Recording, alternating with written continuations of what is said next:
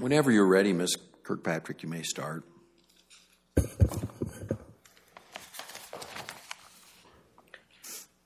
May it please the court. My name is Lisa Kirkpatrick, and I represent the government in this appeal. This case is a case about statutory interpretation. That's all. This is not a chemistry case. The defendant offers an interpretation of the Minnesota's drug laws, it's specifically its cocaine law, that runs counter to legislative intent and depends on the notion that the term isomers is unambiguous and that it unambiguously covers any and all of cocaine's isomers. In contrast, the government argues that the term is ambiguous and that legislative intent can only be carried out by interpreting the term isomers to mean its stereoisomers, coextensive with federal law. I'd like to do two things today. I, of course, want to answer this court's questions about the ambiguity of the statute and explore that a little bit. But I'd like to start by approaching the subject from a bit of a different angle than appears in the briefing. I would like to assume, for the sake of argument, that the defendant is correct, that at least in the field of organic chemistry, the term isomers has a set, well defined meaning in that context. It doesn't answer the question of whether the term is unambiguous in the drug laws. It is ambiguous. And I'd point the court to section 645.17 of the Minnesota statutes. That statute directs courts that when ascertaining legislative intent, they should not construe a statute in a way, or they should presume that the legislature did not intend absurd results or results that would be impossible to effectuate. And accepting the defendant's interpretation that with respect to drug laws, Minnesota law covers any and all isomers would be both absurd and impossible to effectuate. Well, let me ask you this. I mean, here's the problem I'm having. Having been a former state court judge, if somebody walked into the state Supreme Court and had been uh, convicted of a functional isomer, I don't even know what a functional isomer of cocaine looks like, but there was expert testimony on it. I would have a hard time saying that's not covered by the plain language of the word isomers of cocaine. I mean, help me out with this because it is a isomer of cocaine. It just happens to be a different type of isomer of cocaine. Right. I want to help you out with that, Your Honor, and here's why.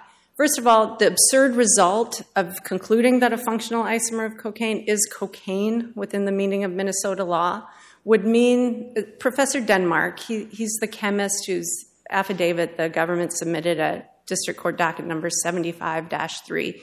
He explained that while there are only eight stereoisomers of cocaine, the number of constitutional isomers of cocaine is nearly infinite. So it would be absurd to conclude that Minnesota legislature intended to cover a nearly infinite number of substances when it said isomers of cocaine. And not only that, Professor Denmark explained that at least as to one kind of constitutional isomer, positional isomers, it's unlikely that they have any psychoactive effect.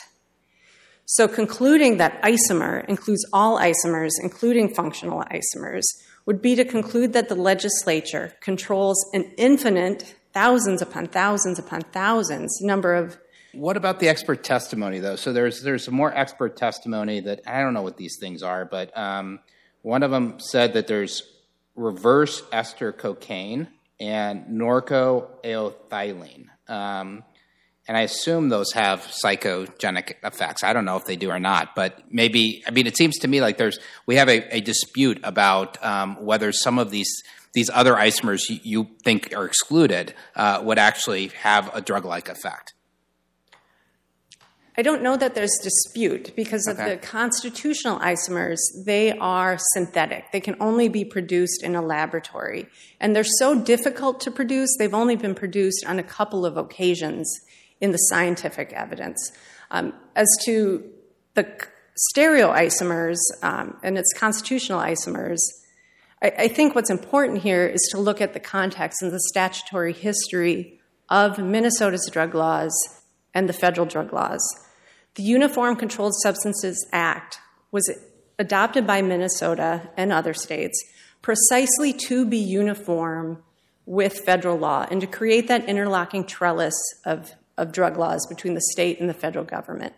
We know that because the Minnesota Supreme Court has said that the express the manifest purpose of the legislation was to maintain uniformity between the laws of Minnesota and the laws of the federal government.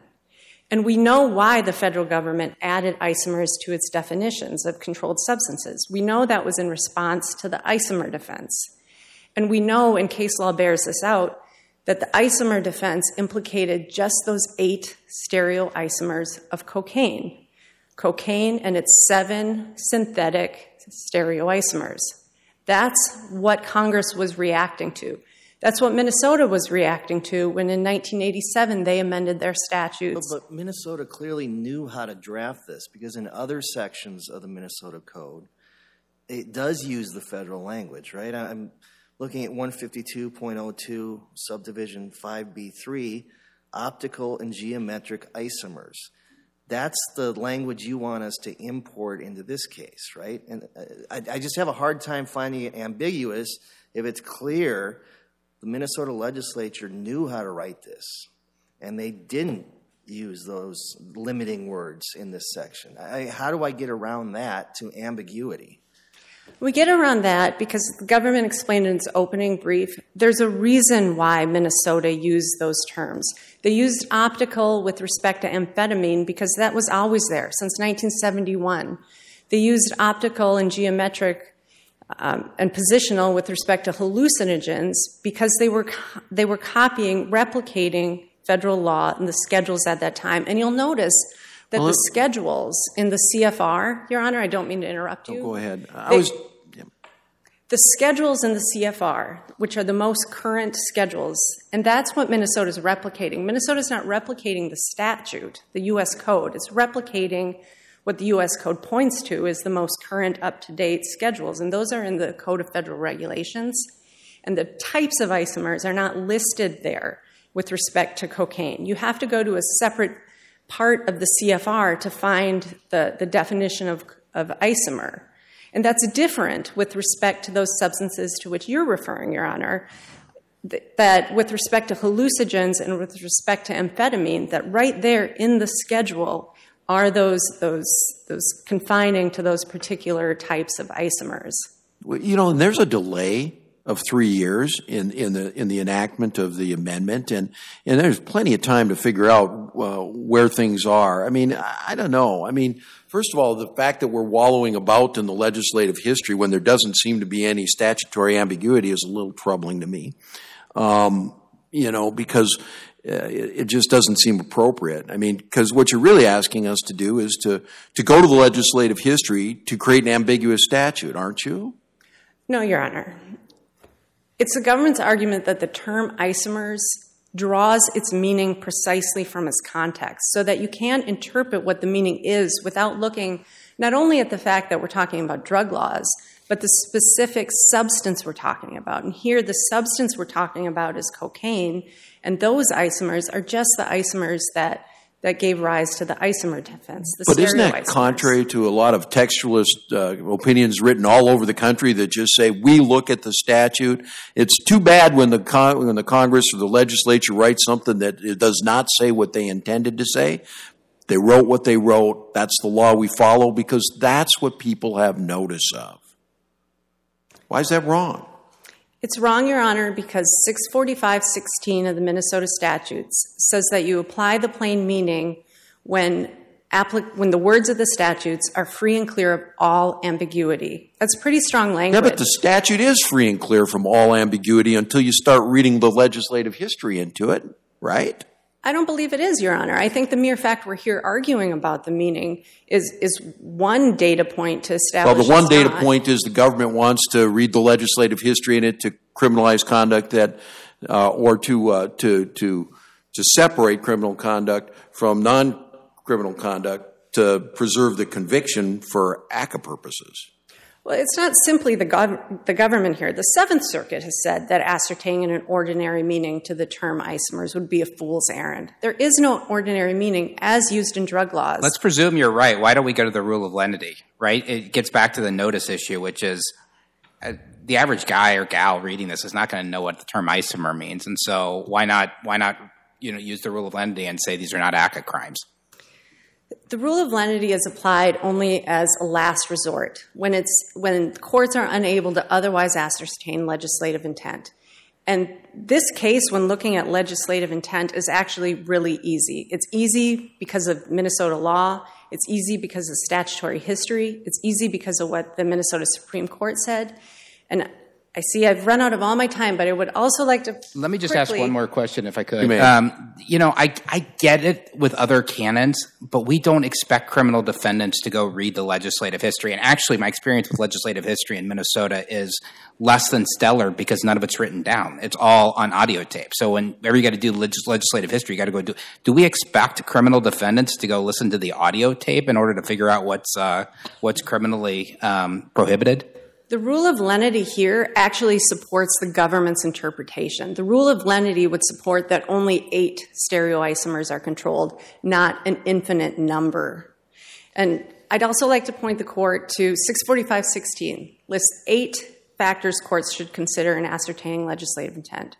All of those factors point to construing Minnesota law to be coextensive with federal law, and 645.22 directs courts when ascertaining legislative intent and looking at laws that were enacted in order to be uniform. And Judge Erickson, this is in response earlier to your question. Why are we looking at the legislative history? It's because 645.22 tells us to. It says when a law was enacted to be uniform with the laws of other states, it should be interpreted in a way that achieves that uniformity.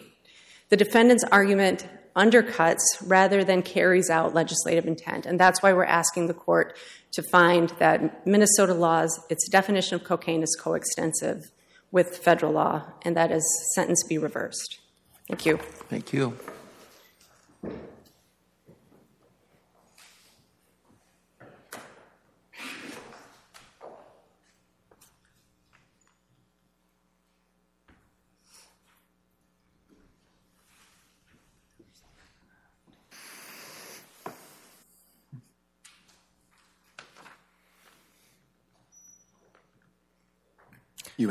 May. It please the court, my name is Robert Richmond. I represent Maurice Owen.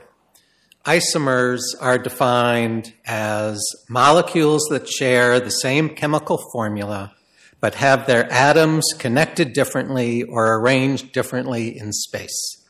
I'm quoting from the government's brief on page 11, which in turn is quoting from United States versus Phifer, an 11th Circuit case. The government's own experts agree as to the definition of isomer.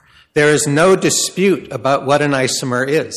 There is no dispute that this definition of isomer includes stereoisomers, such as optical or geometric isomers, and constitutional or structural isomers, such as positional or functional isomers. Yet the government's entire argument depends on persuading this court that it should throw out the plain meaning of the term isomer and conclude that Minnesota used the term isomer to mean optical and geometric isomers, but not structural isomers such as positional or functional. Are some of the things that are excluded? Do they have um, properties that you know are hallucinogenic or, or or whatever? The reason why I ask that is because I wonder how realistic a a um, prosecution is on something that doesn't have drug like properties. In other words, is that another way to get to get at, what, at the government's argument? Well, Your Honor, first of all, the record is unclear as to the psychotropic properties of these other types of isomers, which is one reason that Minnesota may have chosen to criminalize all isomers of cocaine.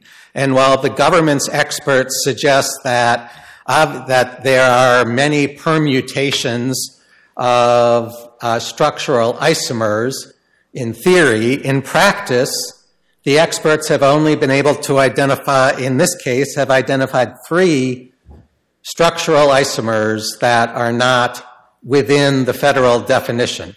Uh, You know, so, Can I ask just, just, just a question here? Because I, I think that, that for me, uh, one of the lynch points in this case is the expert's testimony that they're only testing uh, for uh, isomers that fall within uh, the federal definition.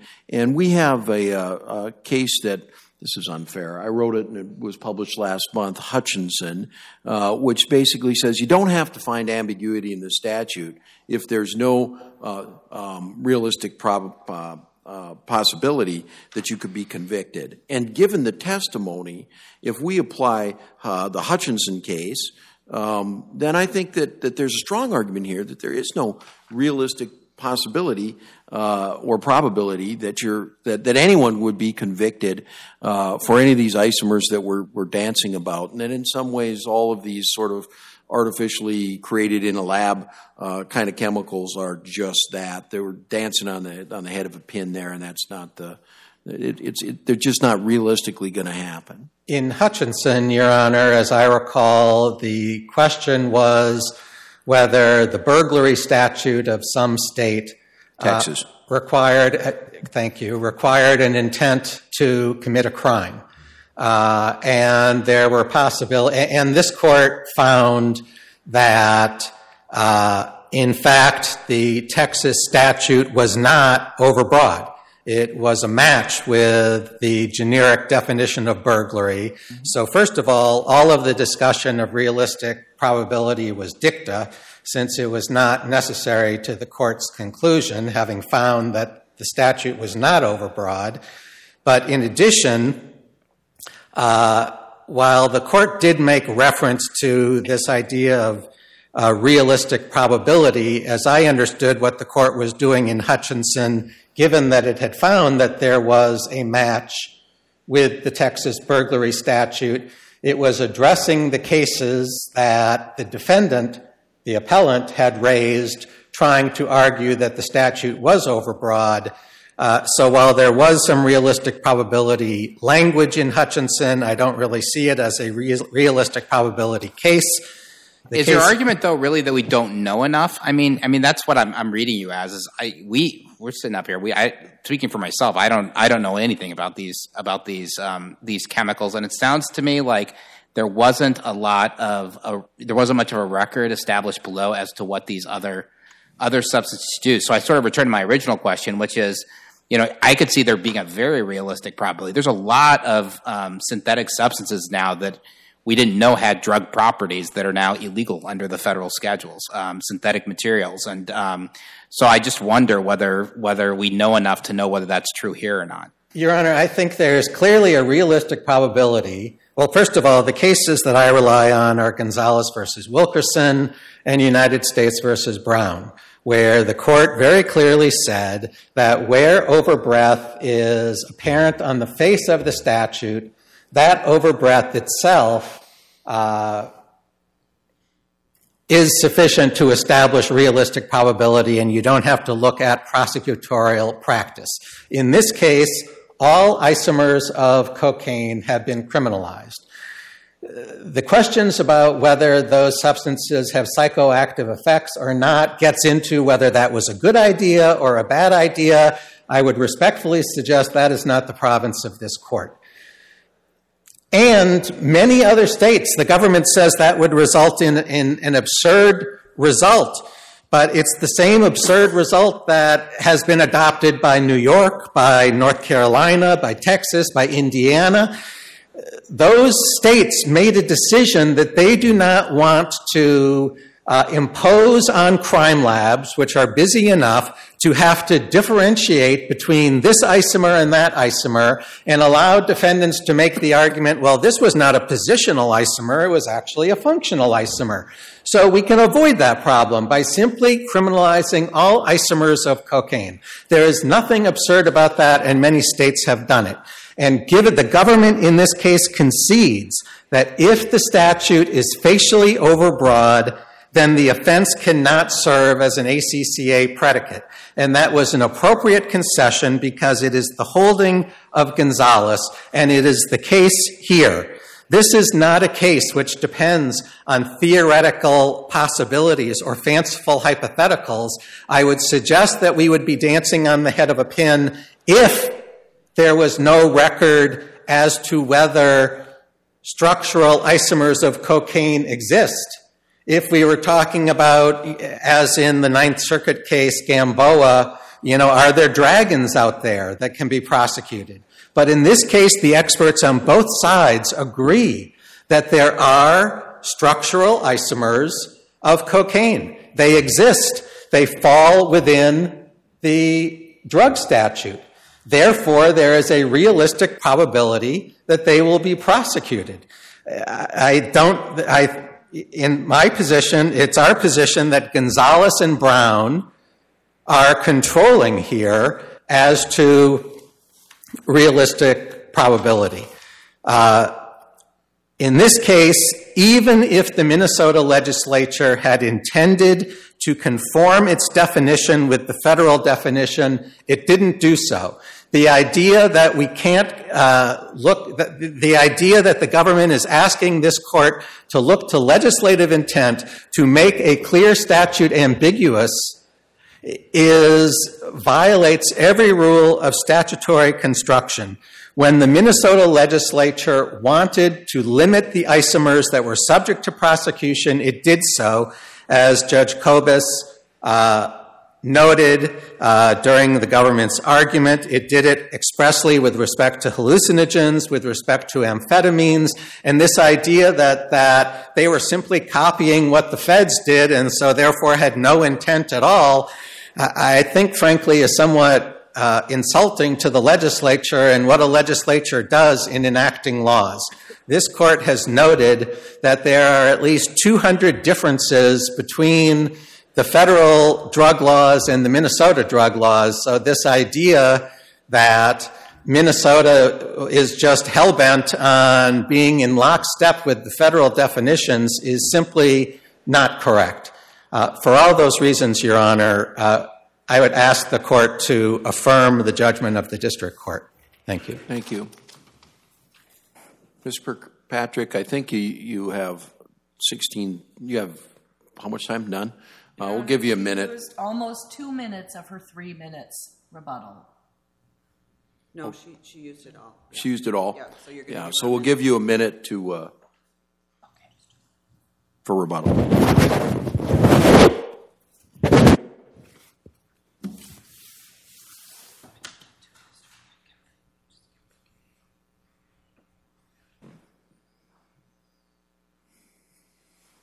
Judge Erickson, you mentioned what the, the state of the record is concerning the testing, and you indicated that the Bureau of Criminal Apprehension laboratories are only testing for stereoisomers of cocaine.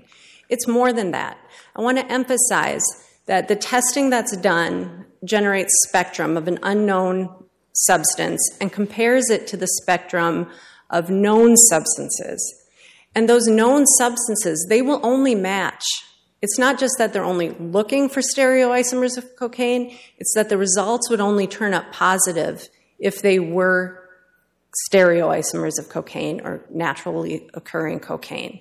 So this actually is a case like the defendant stated in his brief where he tried to analogize a structural isomer to the word cafe and face. Those words have the same letters, much like structural isomers have the same constituent parts or, or atoms, but they're different words. Face and cafe are different. Stereoisomers of cocaine and its constitutional isomers of cocaine are different. Thank, Thank you. you, Your Honor. Thank you uh, for your arguments. Uh,